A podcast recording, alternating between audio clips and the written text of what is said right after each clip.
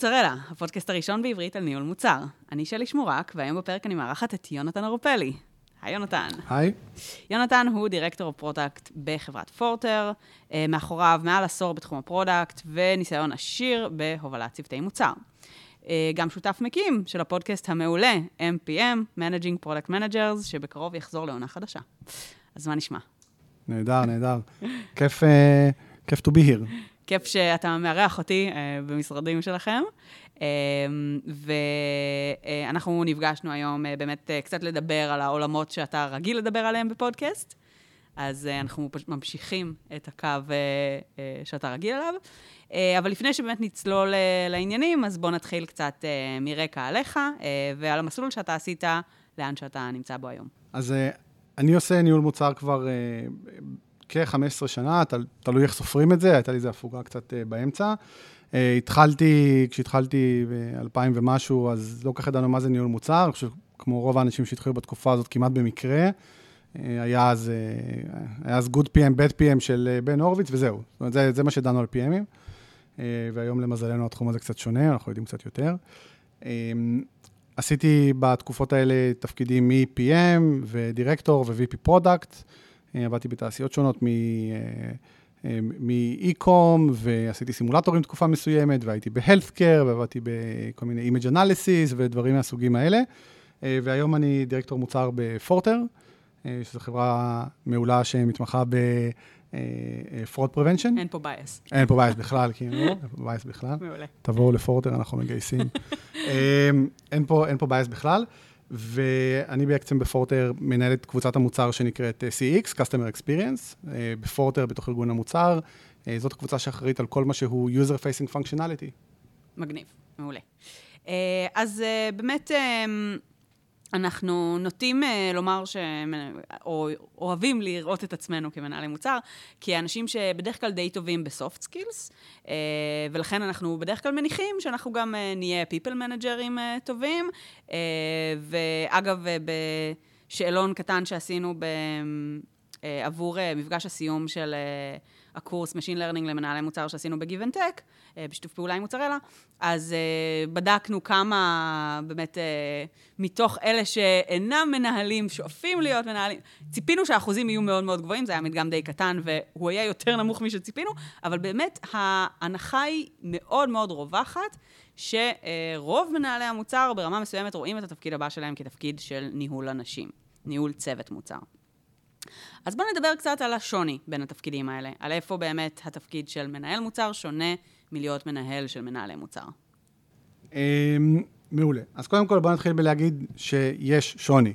זאת אומרת, ההתפתחות הטבעית הזאת שמישהו חושב, ואגב, זה לא חייב להיות ככה, יש מנהלי מוצר טובים שהולכים להיות פרינסיפלס וכל מיני דברים כאלה, וזה נהדר ומוצאים את עצמם שם טוב, אה, אבל זה שאתה הופך להיות מנהל, לא, וגם אם היית המנהל מוצר הכי טוב, לא אומר שתהיה מנהל טוב, הדברים הם מאוד מאוד שונים.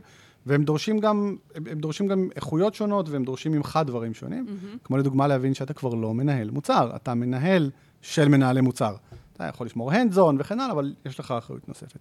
כשיצאנו, זו שאלה שמאוד אה, הטרידה אותי ואת אורי, כשהקמנו את הפודקאסט, את MPM, כי הרגשנו שיש שם וויד. זאת אומרת, יש שם, אנחנו כותבים המון על, מנהל, על ניהול מוצר, ומדברים המון על ניהול מוצר, וכולם רוצים את מנהלי מוצר היום. Mm-hmm. אבל לא הרבה כתוב ולא הרבה מדברים על איך זה לנהל את הדבר הזה.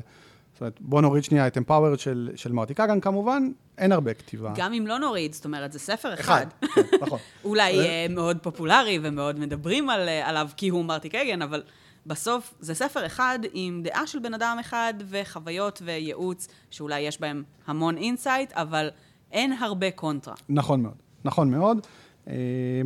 ביחס לכמה שמדברים על איך לעשות PMF נגיד, mm-hmm. או research או validation, אז כן. נכון, אין שם בכלל הרבה. Um, השלב הזה ש, שאתה או את מבינים שזה לא אותו דבר, הוא, זה משהו שנשמע נורא פשוט ונורא ברור, אבל זה לא כל כך קל לעשות את הדיפרנציאציה הזאת. כי אני מנהל מוצר, ואני מנהל מוצר טוב, ואמרו לי וקידמו אותי, mm-hmm. ואני מכיר את המוצר שלי, ואני מכיר את השוק, ואני מכיר את ה... אני יודע להיות גם מנהל וגם מנהל מוצר. Mm-hmm. לא, אל תעשו את זה. בסוף, היכולת שלך לקבל החלטות um, לגבי אנשים ולקבל החלטות לגבי הצוות שלך היא מאוד שונה. רק כדוגמה, אני, אני אתן משהו שהוא כאילו נורא obvious, אבל לא תמיד. Mm-hmm. לי יש היום בצוות איקס מנהלי מוצר, mm-hmm. בסדר? הם אחראים על, כל אחד בתחומו, על השוק שלו, על הלקוחות שלו, על הדומיין שלו במוצר, על הריסרצ', על הקומפטיציה, על מה שאתם רוצים. בהגדרה, הם יודעים את זה יותר טוב ממני, mm-hmm. והם מתמחים בזה יותר טוב ממני.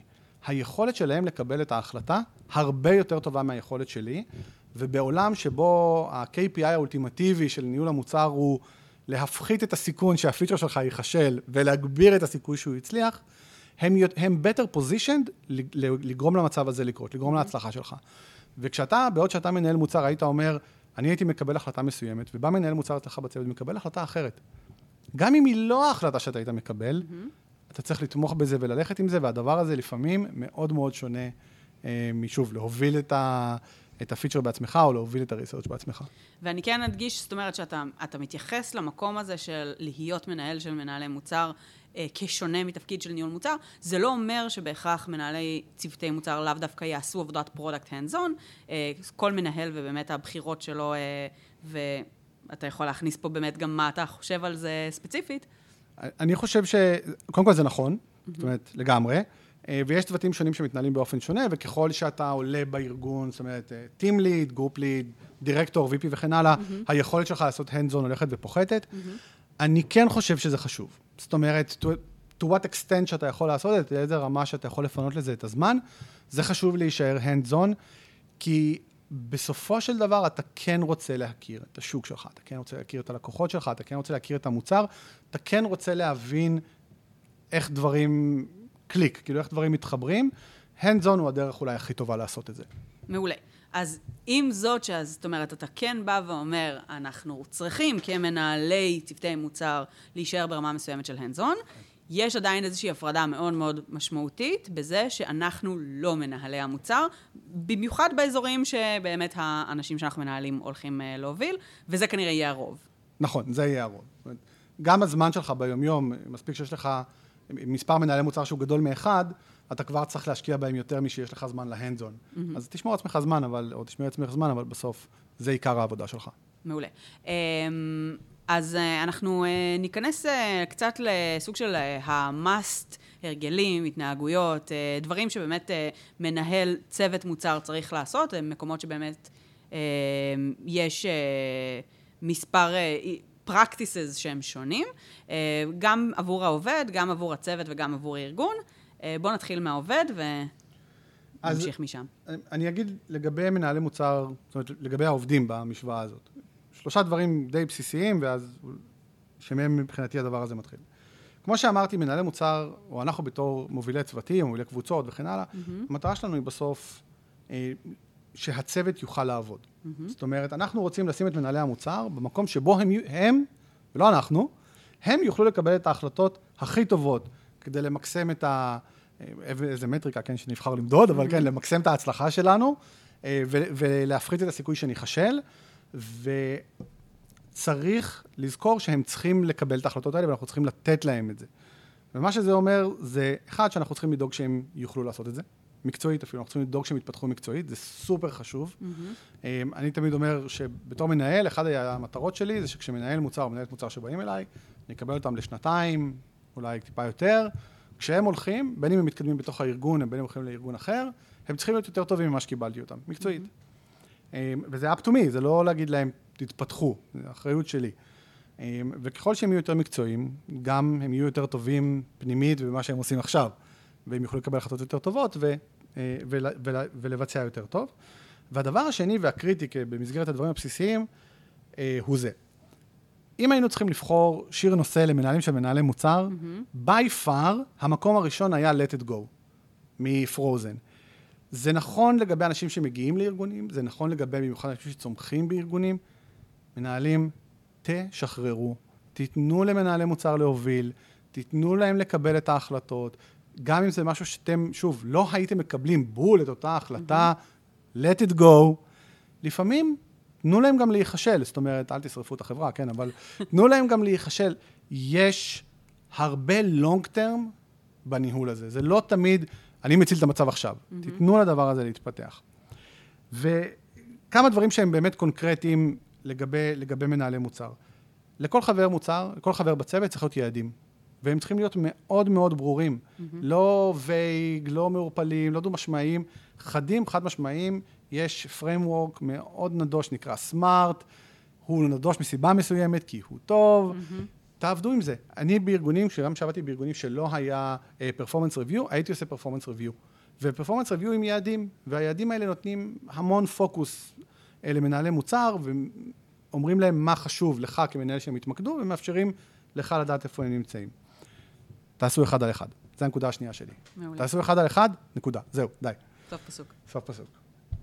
Um, ואם אנחנו כבר מדברים באמת על, uh, על אחד על אחדים, אז, um, אז אני חושבת שנשאלת השאלה של מה צריך להיות בוואן און וואנס האלה. כן, אז אחד על אחד הוא, הוא סופר חשוב, כי זה הזמן שיש למנהל לשבת עם האנשים שלו, ואני אומר על מנהל מוצר גם ספציפית, ולדבר על דברים שהם לא ב-day to day.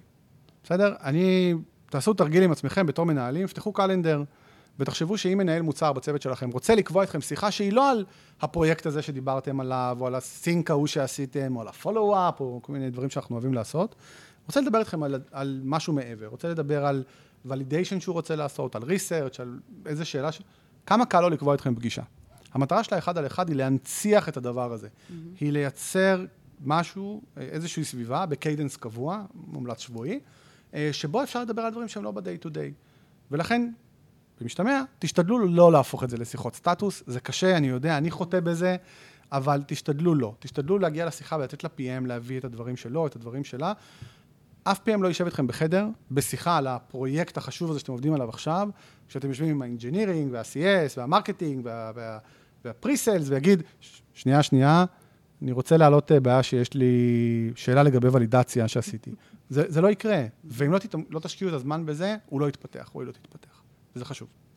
אמ, זה קצת, אה, אני רוצה להיכנס עוד אה, שנייה לנקודה הזאת, זאת אומרת, באמת הקונספט של one on one זה לייצר את המרחב, זה לייצר את המקום, נכון. וגם באמת... זאת אומרת, זה גם המקצועי, אבל הרבה פעמים זה גם בשביל האישי, זה בשביל המקומות שבהם, אם יש איזשהו קונפליקט או איזשהו צורך, התייעצות, שלפעמים זה באמת מצריך משהו שהוא גם קצת מעבר, אז, אז יש כבר את המקום הזה, יש את, ה, את, ה, את המבנה ואת ה, את הזמן, ואותו מנהל אה, מוצר יכול אה, לדעת, זה הזמן שיש לי בשבוע, ועליו אני יכול לדבר על זה. וזה קצת מוביל אותי למקום של הסטינג. יש הרבה מאוד אנשים, הרבה מאוד מנהלים, אה, לא רק של צוותי מוצר באופן כללי, שמאוד אוהבים לעשות אה, כל מיני סטינגים אה, יצירתיים למיניהם של אה, one on one'ים. של, אה, אה, שמעתי על אה, walk, walk in אה, coffee, one on ones, שמעתי על, זאת אומרת כזה, מסתובבים במשרד והולכים בהליכה ומדברים, שמעתי על יושבים איפה, כאילו, יש כל מיני settings, אז כן, מה... יש לי כלל אצבע לגבי כן, הדבר הזה. מצוין. הוא דומה לכלל אצבע לגבי קורות חיים מעוצבים. אוקיי. אמ, תשאלו את עצמכם שתי שאלות, בסדר? לגבי אחד על אחד והסטינג ומה שאתם עושים בו. האם זה יהיה מקום שבו מי שאתם מדברים איתו ירגיש מספיק נוח להגיד, עשית משהו שהוא לא בסדר כלפיי, mm-hmm. לפנות אליך, שזו סיטואציה לא, נוח, לא נוחה לעובד לפנות לבוס שלו באופן כללי, mm-hmm. ולהגיד לו, עשית משהו שהוא לא זה, והאם זה יהיה סביבה שתהיה נוח לכם להגיד לו, אמ, עשית משהו לא בסדר ואני רוצה שנדבר על זה. זאת אומרת, כשעושים, אנחנו נורא, נורא הייטק ונורא עושים walking uh, coffee וכל מיני כאלה, כי כולנו בראש נכנסים, אומרים, איזה שבוע מגניב היה, איזה יופי היה, איזה יופי עשית, כיף כיף, בוא נמשיך. לא, זאת אומרת, זה יכול להיות דברים שהם מאוד מאוד אישיים, ואז אף, אף אחד לא ידבר עליהם כשאתם באיזה mm-hmm. coffee, וזה יכול להיות דברים שבהם אתם רוצים שה setting יהיה מאוד רציני, נינוח, סביבה בטוחה, הכל, אבל מאוד אפשרי להגיד בו, עשית משהו שהוא לא בסדר, לא כי אני נוזף בכלל, כי אני רוצה שנלמד מזה ונתפתח, ו-I'm telling you, עדיין בצד השני זה לא משהו שקל לשמוע, זאת אומרת, לא קל mm-hmm. לך לשמוע שאתה לא בסדר. אני חושבת שאפילו אני אשים פה כזה אמפסיס על אמפסיס, ואגיד שבסוף זה סוג השיחות שלומדים מהם הכי הרבה. נכון. כל הצדדים. אמ, וגם אם הן קורות אחת לרבעון, אבל הן קורות, ומה שגורם להן לקרות זה העובדה שה setting מאפשר את זה, ה setting בעיניי צריך להיות עקבית כזה שמאפשר את זה. אני מאוד מסכים עם זה, זה נכון. מדהים. אמ, זה מוביל אותי לשתי הנקודות הבאות, או שלושת הנקודות הבאות שהן קשורות. הראשונה זה communication, communication, communication. אנחנו אוהבים להגיד את זה בתור מנהלי מוצר, אני חושב שהתשובה, אני בראיונות שואל, ספר לי על תכונה טובה כזאת, או משהו אהה. מהדברים האלה, מה, מה אתה חושב שהתכונה הכי חשובה למנהל מוצר? אני חושב ש-80 אחוז אומרים לי אה, תקשורת. מדהים כמה גרועים אנחנו בתקשורת אחד עם השני. זה מדהים בעיניי. תשימו על זה דגש. Over communication, אה, open communication, pleasant communication, זה לא סיסמאות, זה דברים שבאמת you need to master. ובתור מנהל, האתגר הוא ש... אה, אני יודע, זה עצוב לגלות, אתה לא מרכז העולם. האנשים הם מרכז העולם. ולא אה, מנהלי המוצר, הם צריכים ללמוד לדבר איתך, אלא אתה צריך ללמוד לדבר איתם. אתה צריך ללמוד להגיע אליהם. ושוב, צוות שהוא הוא diverse, צוות שהוא מגוון, אה, זה מוסיף המון, וזה גם מוסיף את היכולת שמנהל מוצר אחד צריך push יותר, מנהל מוצר יותר צריך להבין את ה business metrics, אתה צריך ללמוד לדבר איתם, וזה חשוב מאוד. הדבר השני אה, זה אמון. אני לא יכול להתחיל ולהדגיש כמה אמון הוא אבן היסוד בניהול מוצר בעיניי. אתה תמיד חייב, שוב, מנהלי מוצר אומרים לנו, נכון, lead without authority וזה, הדבר הזה מגיע מאמון. באיזשהו שלב, וזה נכון גם למנהלי מוצר אה, ICs וגם ל-leads, אתה חייב שיסמכו עליך, שידעו שמקצועית מה שאתה אומר, מאמינים לך. זאת אומרת, אני אומר שצריך אה, לעשות משהו, כי זאת דעתי המקצועית, אז אומרים, אוקיי, סבבה, אם הוא אמר את זה או היא אמרה את זה, אני סומך על השיקול הדעת המקצועי שלהם. והדבר השני, להאמין שמה שאתה אומר הוא אמת, ושאתה לא מורח אף אחד, ושאתה לא... זה... אל תשקרו, באמת, אני... אני... תגידו את האמת בפרצוף, גם אם היא קשה, או תקלו, או תמצאו דרך. הדרך חזרה משקרים בניהול מוצר היא כמעט על סף הבלתי אפשרית. תשקרו לאנג'ינירינג פעם אחת, אתם גמורים. תשקרו ל-PMים שלכם, אין חזרה מהדברים האלה, זה מאוד קשה לתקן. תג- אתם לא יודעים, תגידו שאתם לא יודעים. יש לכם חדשות רעות, תגיד, אוקיי, יש לי תשובה, אני לא רוצה לדבר על זה עכשיו, נדבר על זה בצד או whatever, אל תמרחו אף אחד, באמת. ת- תדאגו שהצוות שלכם סומך עליכם, גם מקצועית וגם זה. כשאתם תחשבו תמיד בראש שיהיה מקרה שבו מנהל מוצר יקבל החלטה, ואתם תרצו לעשות override להחלטה הזאת, לא כי ההחלטה לא מוצאת חן בעיניכם, אלא כי יש לכם שיקול דעת, ואתם חושבים שהיא באמת היא פגומה באופן יסודי, וחלק מהדבר יהיה האמון שלו או שלה בזה שאתם מקבלים את ההחלטה הנכונה, למרות שהם לא מסכימים איתה. ואמון הוא השורש לדבר הזה. והדבר האחרון בהקשר הזה, והוא הוא כאילו נראה obvious, אבל אנחנו שוכחים אותו הרבה, זה מוטיבציה והכרה.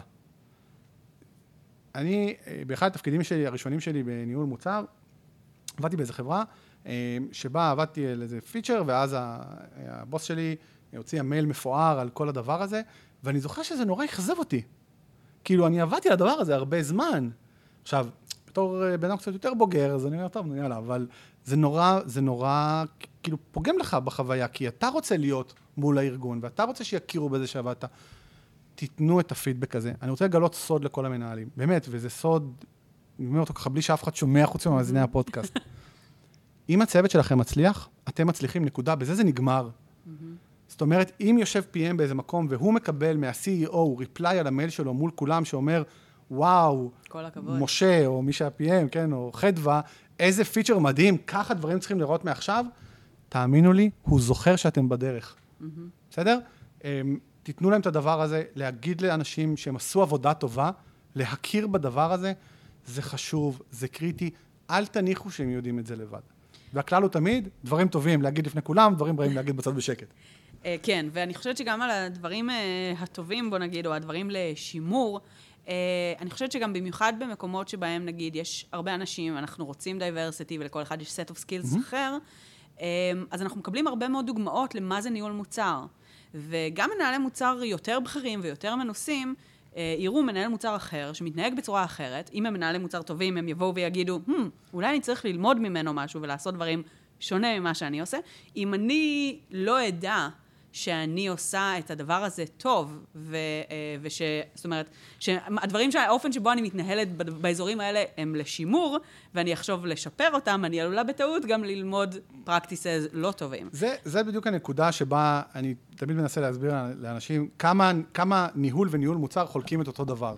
כי כמו שלא היית מעתיק את הפיצ'רים הגרועים מהקומפטישן שלך, אל תעתיק את ההתנהגויות הגרועות מהמנהל מוצר השני. אז זה לגמרי שם.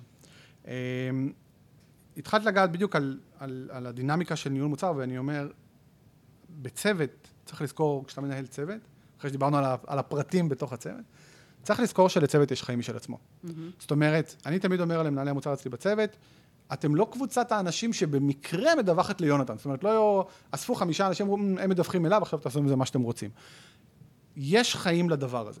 ובתור אה, מנהלי מוצר, או בתור אנשים שלהם דיזיינרים בצוות, או, או ביזנס אנליסט, או מה שיש, הדבר הזה אמור לתפקד ביחד, ואתם אמורים מאוד להרוויח מהדבר הזה, גם בצוותים שבהם, לא גם, בצוותים שבהם יש חלוקה כזאת או אחרת של אחריויות, עדיין אתה יכול ללמוד מזה הרבה. זה אומר brainstorming משותף. זה אומר, כן, לעשות team weeklies או bi-weeklies או מה שנוח לכם. Mm-hmm. זה כן ללמוד אחד מהשני.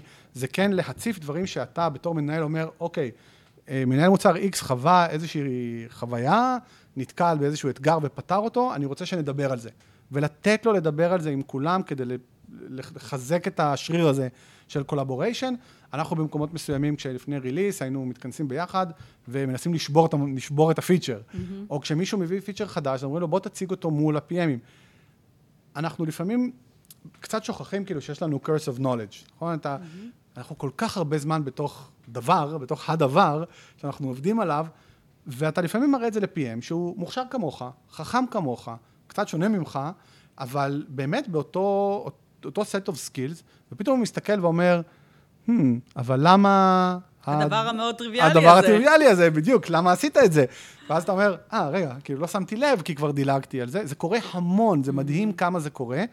ואנחנו תמיד אומרים, אל תתאהבו ברעיונות של עצמכם, אז אני אומר, practice it, כאילו אל תתאהבו, mm-hmm. ואם מישהו נותן ביקורת שהיא בונה, ואם מישהו נותן לכם איזה רעיון שהוא עוזר לכם, היכולת לקבל את זה, והיכולת שיש מישהו בצוות שנותן את זה היא מדהימה. עוד לא קם הבן אדם, באמת אני אומר, היוזר שאמר, וואו, זה feature ממש ממש גרוע, אבל זה היה הרעיון של יונתן, אז אני אקנה את זה. לא. אתם רוצים, זה נותן המון, ובתור צוות זה חייבים, חייבים לעשות את זה, ומנהלי הצוותים חייבים לעודד את הדבר הזה. לגמרי, ובאמת, אה, זאת אומרת, יש הרבה מאוד מנהלי מוצר out there שעובדים לבד בארגון וסובלים מהעובדה שהם לא יכולים לעשות את ה brainstorming וללמוד מאחרים ולקבל עוד, עוד אה, זוג עיניים של מישהו עם set of skills במוצר. אה, ופה באמת יש לנו את זה, יש לנו פה איזשהו כוח, איזשהו ידע שאנחנו יכולים לשתף ביחד, ו... וזה נותן המון המון value לכל אחד מהאזורי המוצר. זה, זה מאוד נכון ואני מאוד מסכים. אה, זאת גם אחת הסיבות שכששואלים אותי מנהלי מוצר צעירים, האם ללכת להיות uh, PM בודד, אני ממליץ מאוד נגד mm-hmm. זה. כי הדבר הזה הוא באמת סופר חשוב. Um, בהמשך לזה אני אגיד שזה מוביל מן הסתם ל-obvious, התפקידים צריכים להיות מוגדרים בצוות, mm-hmm. בסדר? בין אם אתם מחלקים לפי uh, solution, בין אם uh, per feature, או בין אם זה inbound ו-outbound, אף על פי שאני ממש מקווה שלא עושים את זה. Mm-hmm. Um, אנשים צריכים לדעת בדיוק על מה הם אחראים, והאנשים האחרים בצוות צריכים להכיר את הגבולות. עכשיו, אנחנו לעיתים נוטים להתעלם מזה, כי אנחנו אומרים, לא, זה צוות אחד, we're one team, one family, we're in the same boat, כל המשפטים היפים האלה, והם מאוד נכונים, והדינמיקה הצוותית היא סופר חשובה. אבל בסוף יהיה יום ש-PM לא יסכים עם PM אחר, mm-hmm. או יצטרך לקבל החלטה, וכשלא ברור אצל מי יושבת ההחלטה, אז אף אחד לא מקבל אותה. Mm-hmm. ואנחנו צריכים לקבל החלטות. והדברים האלה צריכים להיות ברורים, זה גם מגיע שוב לאזורי ה... שכל אחד ידע מה הוא עושה ויעדים, זה סופר חשוב. אמ, הדבר הנוסף, בצוות שלכם, וכנראה בכלל לגבי הארגון, והוא נשמע כזה קצת קלישאתי מהרבה מקומות, כי מהכיף של ההייטק וזה, תעשו bonding. זאת אומרת, תשקיעו את הזמן האישי בצד, זאת אומרת, תשקיעו את הזמן בצד האישי. Mm-hmm. כי במיוחד בתקופה שאנחנו נמצאים בה, אה, בשנה, שנתיים, שלוש האחרונות, של הרבה רימוט, של הרבה מיילים, של הרבה זומים, דברים הולכים לאיבוד. הם נופלים בתרגום, במיוחד אם אתם עובדים ב-English speaking setting, mm-hmm. כמו שאני כבר uh, קבור, או במקומות כאלה, אז דברים נופלים, הטון נופל, הניואנסים לא עוברים. הזמן של להשקיע ביחד, של לשבת עם מישהו ולדבר איתו. Mm-hmm. גם אם אתה מדבר איתו דרך אגב על עבודה, היה לנו לפני שבועיים, היה לנו כאן off uh, site של כל ארגון המוצר, ואנשים ישבו ודיברו הרבה על עבודה, ודיברו גם על דברים אישיים, אבל גם השיחות האלה שהן שיחות אה, מנותקות מאיזה קונטקסט כן. ספציפי, כן. ושהן בד, בדינמיקה כזאת חיובית, בסוף, כשאתה נתקע לאיזה friction מאיזה מייל שקראת לא נכון, כי מישהו ישראלי שאין לו אנגלית כל כך טובה, כתב אותו לא נכון, והשתמש באיזה מילה שנורא עצבנה אותך, אם אתה זוכר שבצד השני יש בן אדם טוב, אז הדבר הזה יוביל במקרה, אה, ייפתר בהודעת Slack או בשיחת טלפון של, היי, זה לא היה לי נעים, מה, למה התכוונת, ואז אוי, sorry, sorry, ולא יהיה friction כזה של, אני לא רוצה לדבר עם הבן אדם הזה, לא רוצה לעבוד איתו, מי זה בכלל? אה, זה מאוד חשוב, באמת. הדבר האחרון שאני אגיד לגבי הצוות, וספציפית למנהלים, ואני כאילו, באמת, אם אתם לוקחים משהו אחד, תיקחו את זה. תשקיעו בגיוס. תשקיעו בגיוס שלכם. זה יחסוך כל כך הרבה. אתם בונים ונבנים על זה שיש לכם צוות חזק וטוב שעובד כמו שאתם צריכים אותו. זה אומר שכל חלק בתזמורת הזאת יודע את החלק שלו והם יודעים לנגן טוב ביחד. זאת אומרת, אם כלל אצבע, אם אתם מגייסים יותר ממנהל מוצר אחד, והמנהל מוצר השני והשלישי, הם, אה, אתם משתמשים באותו, באותו uh, job description, אתם עושים משהו לא טוב. Mm-hmm. תאלצו את עצמכם לחשוב מי הבן אדם שאתם מביאים, איזה רול הוא הולך למלא. אנחנו, במיוחד ב-2023, שגיוסים זה לא משהו... אל, ת, אל תגידו, וואו, נפתח לי תקן, אני חייב למלא אותו, תשלוף, תשלוף את התיאור משרה משנה שעברה. לא. תשקיעו, תעבדו עם, עם המגייסות, תציידו אותם בידע שהן צריכות, תחשבו, אם אתם עושים משימת בית, משימת בית כן או לא, לי יש דעה בעניין הזה, אבל לא חשוב. Mm-hmm. אם אתם עושים משימת בית ואיך הרעיונות, ותאפטמו, באמת תאפטמו את התהליך הזה. זה סופר קריטי. זה ממש ממש קריטי, אני ממש מסכימה, ואני חושבת שגם צריך לזכור שכל בן אדם נוסף שאנחנו מוסיפים לצוות, הצוות הוא אחר. ואנחנו מנסים לבנות בסוף uh, joined set of skills, ואנשים שחזקים בכל מיני דברים שונים, שיוכלו ללמד אחד את השני, יוכלו להעשיר אחד את השני, אז, uh, אז אני חושבת שזה אחלה כלל האצבע באמת באופן, uh, באופן כללי, שאם אתם באים להשתמש שוב באותו job description, זה צריך לעלות לכם נורה של, אוקיי, האם זה באמת הדבר הנכון? האם משהו פה, אה, אולי לא דייקנו מספיק את, ה, את התפקיד הזה? מאה אחוז, באמת, שווה להשקיע בזה. מעולה. אז בואו נעבור באמת קצת על התפקיד של מנהל צוות המוצר מול הארגון. אמ, אני חושב שהתפקיד המרכזי של מנהל צוות המוצר מול הארגון זה לדעת, אה, זה לדעת לתווך. Mm-hmm. ויש לזה שני צדדים. צד אחד זה לדעת לתווך את הצוות שלך למעלה, וזה, ה-obvious כמובן, זה בזמנים שעושים planning. אנחנו מאוד לא רוצים להגיע למצב שבו אנחנו מקבלים את רשימת המשימות שלנו, באים לצוות ואומרים, הנה רשימת המשימות שלכם, בהצלחה. לא. תזכרו, מנהלי מוצר יודעים יותר טוב מכולם, זאת אומרת, הם מחזיקים את ה solution, ואני אדבר על זה בהמשך, אבל הם מחזיקים את הפתרון. הם מכירים את המוצר, להם יש vision מוצרי יותר טוב משלכם יהיה mm-hmm. באזורים שלהם. והם צריכים להיות חלק מזה, ואתם צריכים לדעת לנהל תהליך שבו כשאתם מגיעים לנהל שיחה מול הבוס שלכם, מול ה leadership, מול management, על לאן, לאן אתם רוצים ללכת ומה הולכים לעשות ב-2023, דרככם, לצוות שלכם יש voice. Mm-hmm. ואתם יודעים לעשות את הסינתזה הזאת של הדברים שלהם מול, מול הארגון. אמ, הצד השני הוא כמובן שב-day to day אתם צריכים לייצג אותם מול הארגון. וזה אומר שאתם צריכים לדעת לתמוך בהם, לתת להם את הגב שהם צריכים לקבל את ההחלטות שלהם. ואני אומר תמיד למנהלי מוצר, ואני כאילו, זה מאוד מפשט את זה, כן, וזה לא תמיד נכון, אבל באופן כללי, כל הדיסקליימרים, אני אומר, כשאם מישהו בא אליי ואומר, אה, המנהל מוצר שלך עשה משהו, כאיזה תלונה או אסקלציה, התגובה הראשונה שלי, מנהל המוצר צדק, ואז אני רץ למנהל מוצר לוודא מה היה באמת. Mm-hmm. מנהלי מוצר הם לא תמיד האנשים הכי אהובים בארגון. זאת אומרת, אנחנו רוצים שיאהבו אותנו, נכון? כי אנחנו רוצים, ואנחנו רוצים שזה, אנחנו משתדלים, אבל לפעמים, תמיד, לפעמים יש את המקרה הזה שבו מנהל מוצר החליט שכפתור הוא כתום. לעתים, מאחורי הדבר הזה יהיה 90 שעות של discovery ועוד, לא יודע, feasibility testing ו usability, ואז יבוא איזה מישהו שפתאום אומר, לא, כתום זה לא צבע יפה, צריך כחול, ומנהל מוצר יגיד לו לא, וזה יתגמר באסקלציה. תדעו לייצג את העמדה של מנהלי מוצר, תדעו להגן עליהם, ואני, ואני אגיד את, ה, את ה flip side, הצד ההפוך של זה. תשתדלו כמה שיותר, גם אם אתם מקבלים החלטה שסותרת את מה שקיבל מנהל המוצר, לעשות את זה איתו או איתה.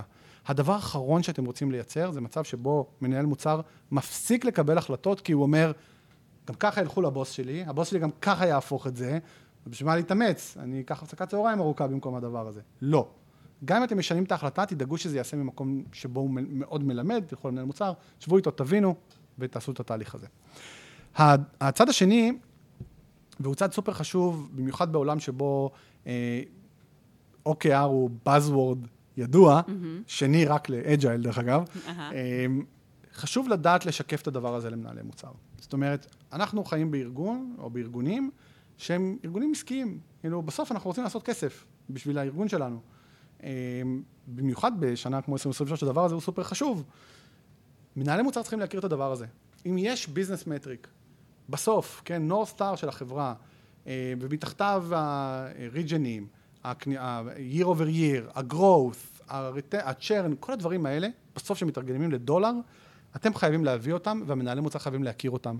כשה, כשמנהל מוצר מקבל החלטה על פיצ'ר, הוא צריך לדעת, in the back of his head, ממש בראש, האם הוא צריך לעבוד על מלא משתמשים כדי להביא הרבה כסף כי אנחנו ממלא אנשים, או שממשתמש אחד גדול, או, מס, או מסגמנטציה, או הדבר הזה מגיע מהכסף. אז תדאגו להביא את זה, וגם את, כמובן, מה שמגיע באמצע, ה-KRים הרלוונטיים שלכם, האינישטיב שהמנהלי מוצר עושים, בסוף צריכים להתקשר לדבר הזה.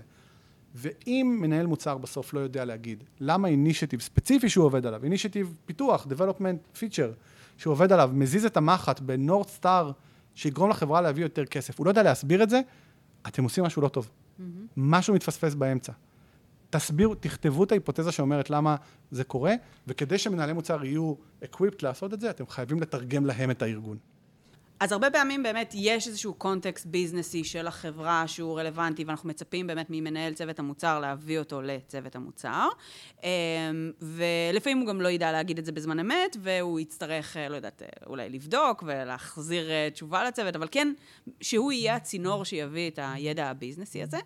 אמ, אז בדיוק כמו שאנחנו מצפים גם ממנהלי המוצר לחשוב ברמת vision ולחשוב קצת רחוק יותר על המוצרים שלהם, אנחנו גם מצפים באמת מהארגון, או מה... שוב, אותו צינור שמנהל צוות המוצר מייצג בתוך הארגון הזה, להביא גם את הבאמת חזון של החברה ברמה הביזנסית הרחוקה יותר, גם אה, כמה שנים קדימה, או כמה שבאמת יש אה, ברמה אה, הקיימת, אם זה אנליסטים מאוד חכמים שכבר עשו כל מיני חישובים ויודעים לבוא ולהגיד מה ה... הפורקסט שלהם, אם זה לשנה הקרובה ואם זה התוכנית אה, חמש שנים קדימה. כל הקונטקסט הביזנסי הזה, שגם אם אנחנו מודעים למצב בשוק בחוץ, אה, כמנהלי מוצר, אנחנו לאו לא דווקא יודעים איך לחבר את זה לחברה הספציפית, למוצר הספציפי, כמה שיותר באמת נדאג שכמנהלים אה, יעבירו בצינורות את המידע הזה, ככה באמת גם מנהל המוצר יוכל לעשות בסופו של דבר את העבודה שלו בצורה מדויקת יותר לאותה מטרה של החברה בסוף. אה, נכון, נכון מאוד. וחשוב גם לזכור, שוב, אנחנו מדברים על זה בקונטקסט מאוד ספציפי, כן, מול הארגון ומול, הזה, ומול הצוות, ו... אבל חשוב גם לזכור שיש סיבה שאתה שם או שאת שם. ואני לא רוצה שאף אחד ישמע את הדבר הזה ויגיד, אה, אז אני לא אמור להביא שום דבר מעצמי. לא, אתם צריכים להביא המון מעצמכם. המון ל vision שלכם, המון ליכולות שלכם, והמון למתודות, העבודה שלכם. אומר, פשוט אנחנו לא מדברים על זה, אבל צריך לזכור שזה שם. Mm-hmm. אתה אמור, זאת אומרת, אתה אמור לשבת עם ה-PMים, אתה אמור לשבת עם הארגון, או אתה אמור לשקף את הדבר הזה ולהגיד, אוקיי, אם אתה team lead והרבה זמן בעסק, אז אתה תמיד תגיד, כן, עשיתי את זה בעבר, ואני כבר למד, עשיתי את זה במקום אחר, תמיד זה יהיה איזה infrastructure, משהו כזה שכבר עשית. אה, זה, ו, ובסוף אתה צריך לסנטז את זה, ואתה צריך לקבל את ההחלטות ולהביא את ה input שלך. אה, חשוב לא לזכור את זה. כאילו, כן. אתה, אתה לא סתם באמצע זה שמעביר את הטלפון. לגמרי, לגמרי. אני חושבת שגם, זאת אומרת, יש גם ב context, בהעברת ה context הזאת, יש המון קבלת החלטות. יש, אתה לא בסוף מעביר הכל. אה, יש פה באמת עניין של להבין איזה context הוא חשוב, והוא יתרום לצוות המוצר, ואיזה קונטקסט יהיה רעש. ו- וזה הרבה fine-tuning באמת ל- ליצירת הקונטקסט הנכון, הרלוונטי, החשוב, בזמן הנכון, באופן הנכון, שיעזור באמת לצוות בסופו של דבר להצליח. טוב, מעולה. אז נפגשנו לכאן בין השאר גם כדי לדבר קצת על טעויות נפוצות. אז הנה, הגענו לזה. אמ, ודיברנו קצת אה, על כך שיש איזשהו הבדל מסוים בין אה, מנהלי מוצר שהתקדמו בתוך ארגון, כי הם היו מנהלי מוצר מאוד טובים ומאוד בלטו, לבין מנהלי מוצר שהיו לבד, ואז הארגון גדל, אז פתאום היו צריכים לנהל צוות. יש פה באמת חיות קצת שונות של אמ, סוגי טעויות שמנהלי אה, צוותי מוצר עושים. אז בואו נדבר קצת על הסוגים, מה קורה. אז אני, אני חושב שיש... קושי בעיקר לאנשים שצמחו בתוך הארגון, אה, וזה הקושי שלהם מזה שהם מכירים. Mm-hmm. טוב, הם מכירים, יש להם קונטקסט. את הארגון הספציפי. את הארגון, את, את הארגון, ואיזה החלטה קיבלו, ולמה קיבלו אותה, ו, והם בנו חלקים גדולים מהמוצר, וקיבלו החלטות, זה מייצר להם קושי, באמת, בתור מנהל כזה יש לך, יש לך קושי אמיתי. Mm-hmm. אה, לפעמים אתה גם צריך פתאום לנהל מישהו שעד לפני יומיים ישב איתך בצד, כן, או כל מיני דברים כאלה. אבל ככלל, אני חושב שהחוויה היא, היא זהה, וטעויות שלפחות אנחנו ראינו, אני ראיתי, ו, אה, ו, ונתקלים בהן, חושב, רובנו, הן די, די דומות, בסדר? אז נגיד, טעות ראשונה שאני נתקל בה הרבה, זה נושא שזה נשמע מטופש, אני יודע, זה טרמינולוגיה. וזה נשמע, מה, מה טרמינולוגיה? אני אומר, יש מונחים בתעשייה הזאת, אנחנו תמיד אומרים, נכון, PM באותה, לא באותה חברה זה לא אותו דבר, ולפעמים גם באותה חברה זה לא אותו דבר, יש PMים מסוגים שונים.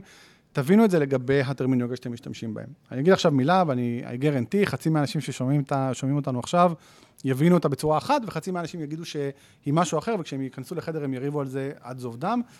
זה MVP. אמ, מלא אנשים חושבים שזה מה שזה לא זה. אני לא אגיד מה דעתי, אבל אני יודע שיש חצי. שיש חצי שטועים.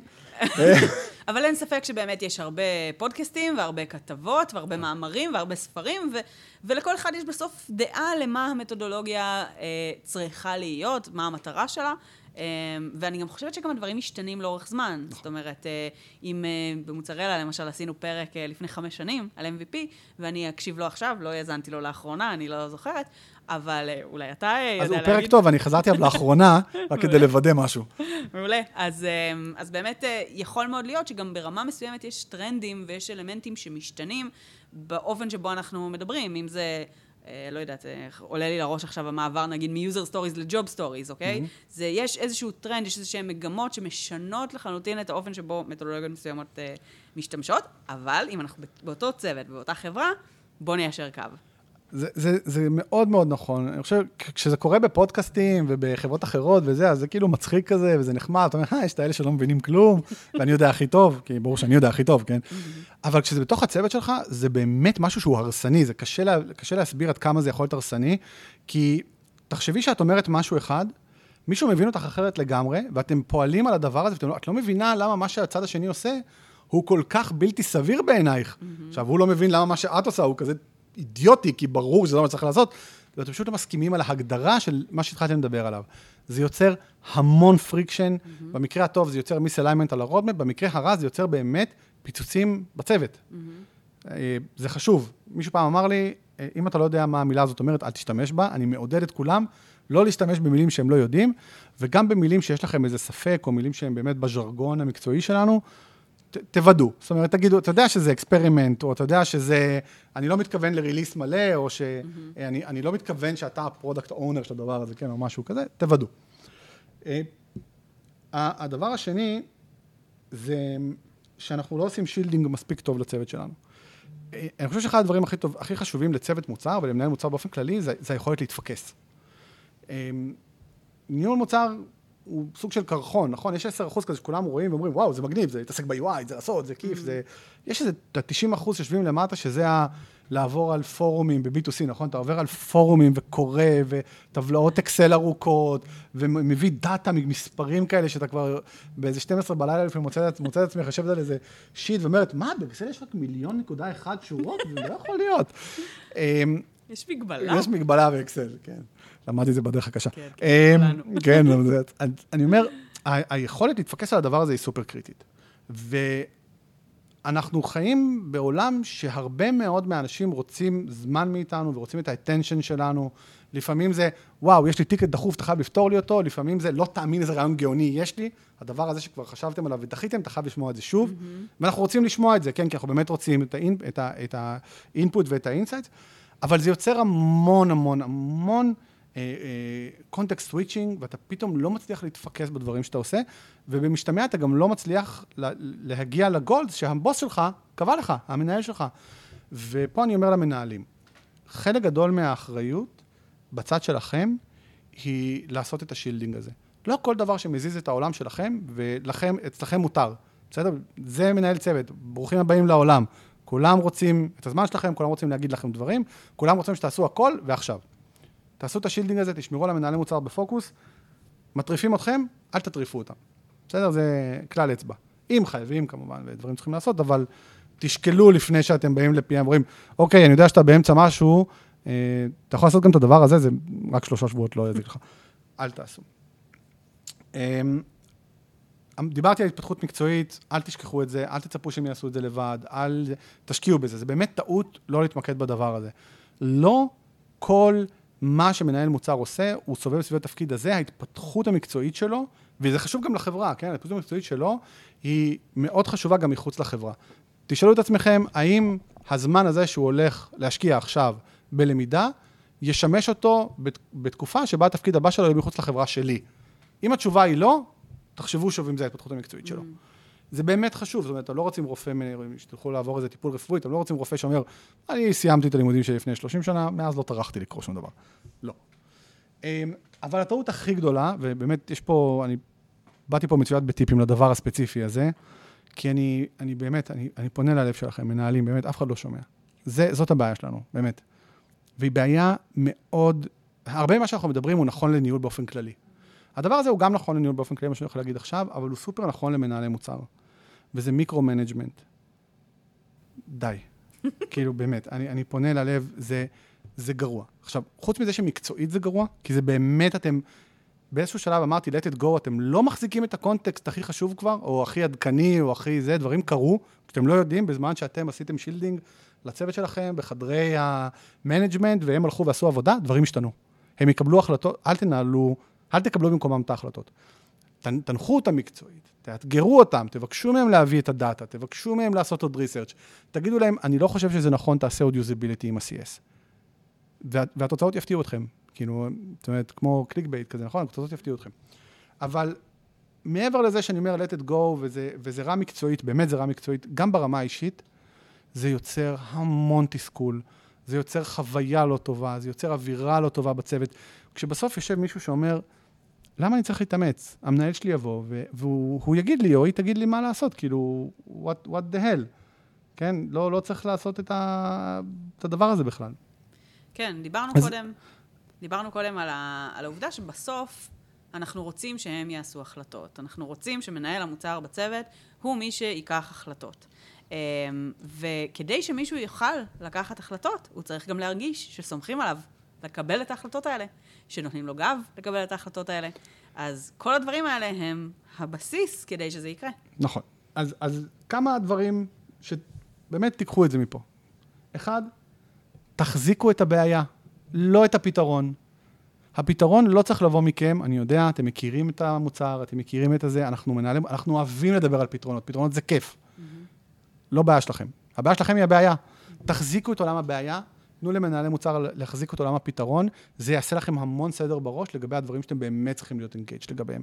שוב, תנחו אותם, תהיו חלק, אתם, זה לגמרי הפרוגטיבה שלכם, לגמרי שם, אבל כשמנהל מוצר בא ואומר, אני יודע מה יזיז את המחט בדומיין שלי, בהגדרה הוא יודע יותר טוב מכם, אני אגיד את זה שוב, תיתנו לו לקבל את ההחלטה הזאת, יעזור לכם, תחזיקו את הבעיה. השני, אמרתי, תנו להם להחליט. אתם חושבים שההחלטה שלהם לא טובה, סבבה. האם אתם חושבים שהיא לא טובה מקצועית, או אתם חושבים שהיא לא טובה כי אני לא הייתי מחליט ככה? אני לא הייתי מחליט ככה, זה לא תירוץ לכלום.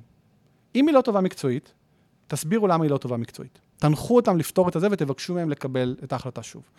אם אתם חושבים שחסר להם משהו בתהליך ההחלטה שהוא מוצרית, מתודולוגית לא טוב, תנחו אותם. תגידו להם, לא, אני חושב שלא עשית usability מספיק לדבר הזה.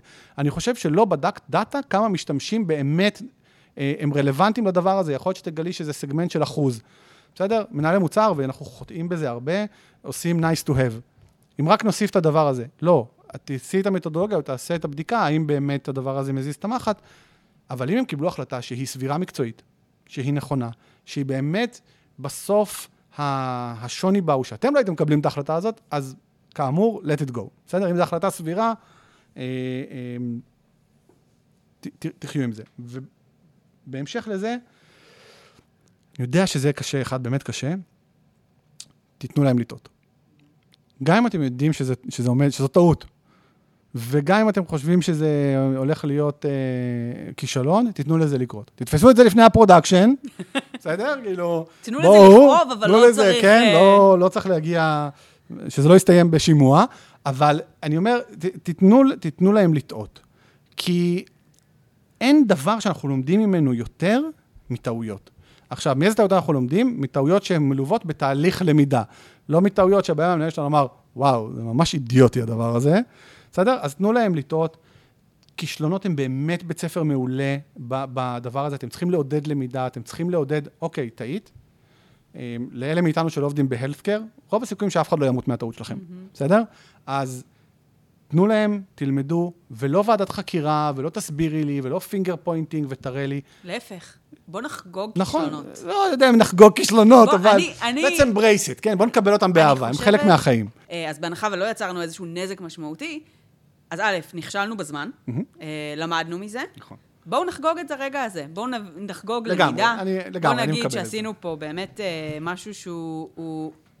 אנחנו כל הזמן צוחקים ואומרים, וזה כבר קלישה גם, אה, fail fast, break things, אז, אז let's live up to that. בואו באמת ניתן לרגעים האלה מקום של חיוביות. זה טוב שזה קורה. נכון, נכון מאוד, ואני אגיד, אם כל זה לא שכנע אתכם, בסדר? אני אגיד את הדבר הבא. בשיחה שאתם מנהלים עם המנהל מוצר, יש שני אנשים. לא בהכרח הוא טועה. הדבר הכי גרוע שאתם רוצים לעשות, זה לשבת על מנהל מוצר, להגיד לו, לא, אתה טועה, וזה אידיוטי, ולצאת ולגלות שאתם טעיתם. זה הרסני, לא כי רק יצאתם מפגרים, כן? יצאתם כאילו... כי פשוט, מה חושב הצד השני? אומר, אני צדקתי כל הזמן הזה, המנהל שלי אמר, תנו להם את הטעות, תנו להם את הלמידה, תאתגרו את זה, תעשו את זה ביחד, זה באמת, אני, אני אומר, זה ההזדמנויות למידה הכי טובות. אני הכי טוב למדתי בסטארט-אפ שלי עכשיו, באמת. כאילו זה הכי, אוקיי, את זה אני לא עושה. Uh, הדבר הנוסף לדבר הזה הוא, יש את המשפט המפורסם על strongly held, loosely held, ו, ופה אני, אני אומר באופן כללי, תיכנסו לשיחה כשאתם מוכנים לשנות את דעתכם. הדבר הכי גרוע לעשות זה להינעל ולהגיד, לא, מה פתאום, אבל אני יודע. אני אומר, אם אתם ב-state of mind, שאתם לא מסוגלים להגיד למישהו, וואלה, את צודקת ואני טעיתי, בסדר? וזה יכול להיות באחד על אחד, זה יכול להיות בשיחות עם מרובות משתתפים, זה יכול להיות ב-go, no go, כל דבר.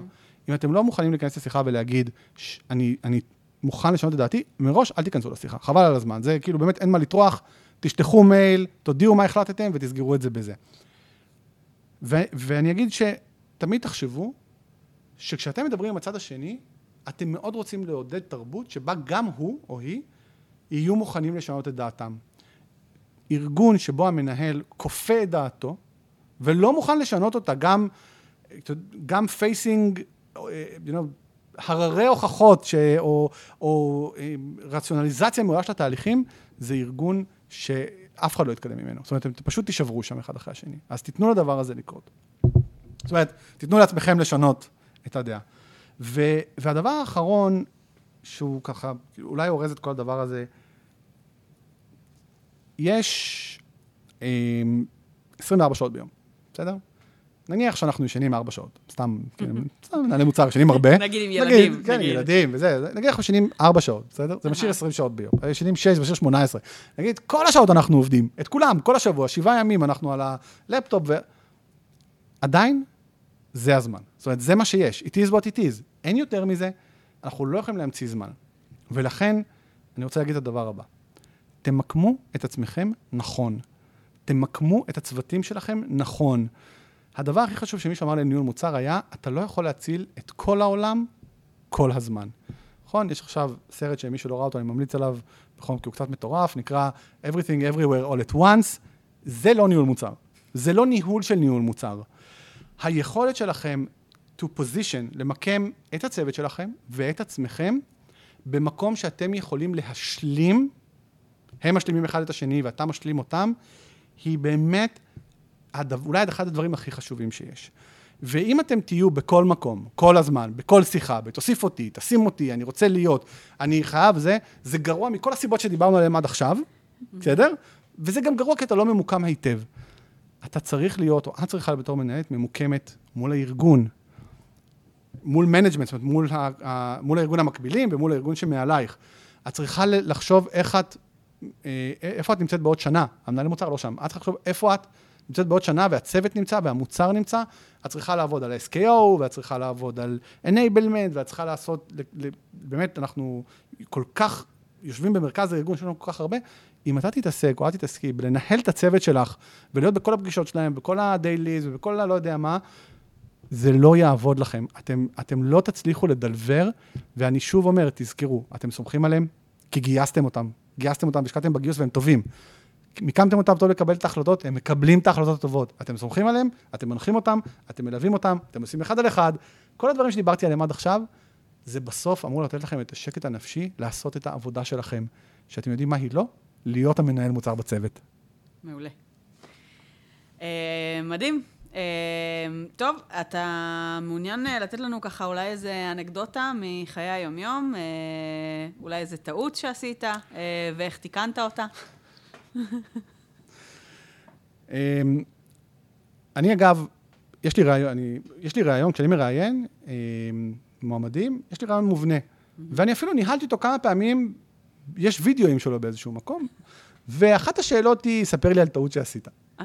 וזאת השאלה שאני מפיל עליה הכי הרבה. זאת אומרת, בן אדם שאומר, אני לא עשיתי טעות, הוא לא משנה כמה טוב הוא היה, לא עובר את הראיון. בן אדם שאומר לי, אני לקחתי אחריות ניהולית על טעות של ה engineering, אותו דבר. היה לי מישהו שפעם uh, סיפר לי בשיא הרצינות שהייתה טעות, שהיא הייתה של המנהל שלו בכלל, וגם המנהל פוטר אחרי זה, uh, אבל הוא לא טועה. אוקיי. Okay. אז כולם טועים, בסדר? כולם טועים, uh, וגם אני אני עושה טעויות, אה, ואני מקבל אותם. כאילו, אני, I, I embrace the mistake. Mm-hmm. כמו שאני מבקש מ-PMים כשטועים, אני אומר, nothing happened, fix it, במשפט קבוע אני אומר, fix it, move on. אה, גם אני טועה. אני חושב שהייתה לי טעות אחת שמלווה אותי עד היום, שעשיתי דווקא בתור PM, אה, בתור PM צעיר, אבל, אבל אם מישהו ילמד ממנה, אז, אז זכיתי. עבדתי על, עבדתי על פיצ'ר, שמישהו בא ואמר לי, יש לנו, יש פיצ'ר שאנחנו רוצים שתעבוד עליו, הוא מאפס, זה משהו סופר חשוב, ונורא שמחתי מזה.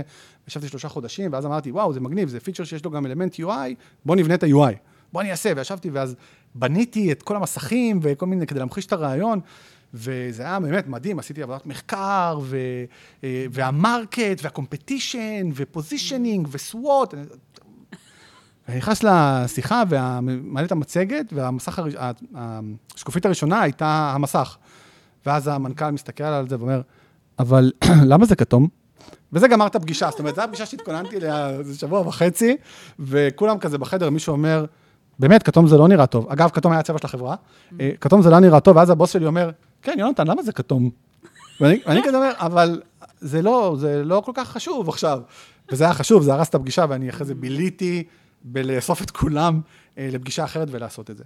אבל טעות כמנהל שעשיתי, אני, אני, ואת זה אני חייב, ל, חייב לשתף, אני מאוד מאוד משתדל לא לעשות את זה, וזו טעות איומה ונוראה, באמת. אה, אני פעם העברתי ביקורת על אחד המנהלי מוצר שלי, ליד אנשים אחרים. Mm. עשיתי את זה בחוסר תשומת לב, לא בכוונה, זה לא היה, זה לא היה זה משהו אסוני כזה, כן, אבל העברתי על זה ביקורת, והייתה באמת משהו שמקצועית, אמרתי שהעבודה המקצועית פה הייתה צריכה להיות טיפה אחרת, אה, והייתי מאוד נעים לגבי זה, והשתדלתי וכן הלאה. אבל ראיתי, איך שאמרתי את זה, איך שהוצאתי מהפה את הדבר הזה, ידעתי שטעיתי. באמת, ידעתי שטעיתי, ובאמת, זה מרגע שאתה אומר, אתה רואה את הטריין רק כבר מגיע. ואני אומר, אני חושב שאמרתי את זה כבר קודם, את הביקורות הטובות אומרים בפומבי, את הביקורות הלא טובות אומרים בחדר ובשקט ובצד. בסוף, האנשים האלה חשובים. גייסתם אותם, הם חלק. אני, אני באמת מאמין בדינמיקה, אני באמת מאמין שהאנשים חשובים, אני באמת מאמין בצוות.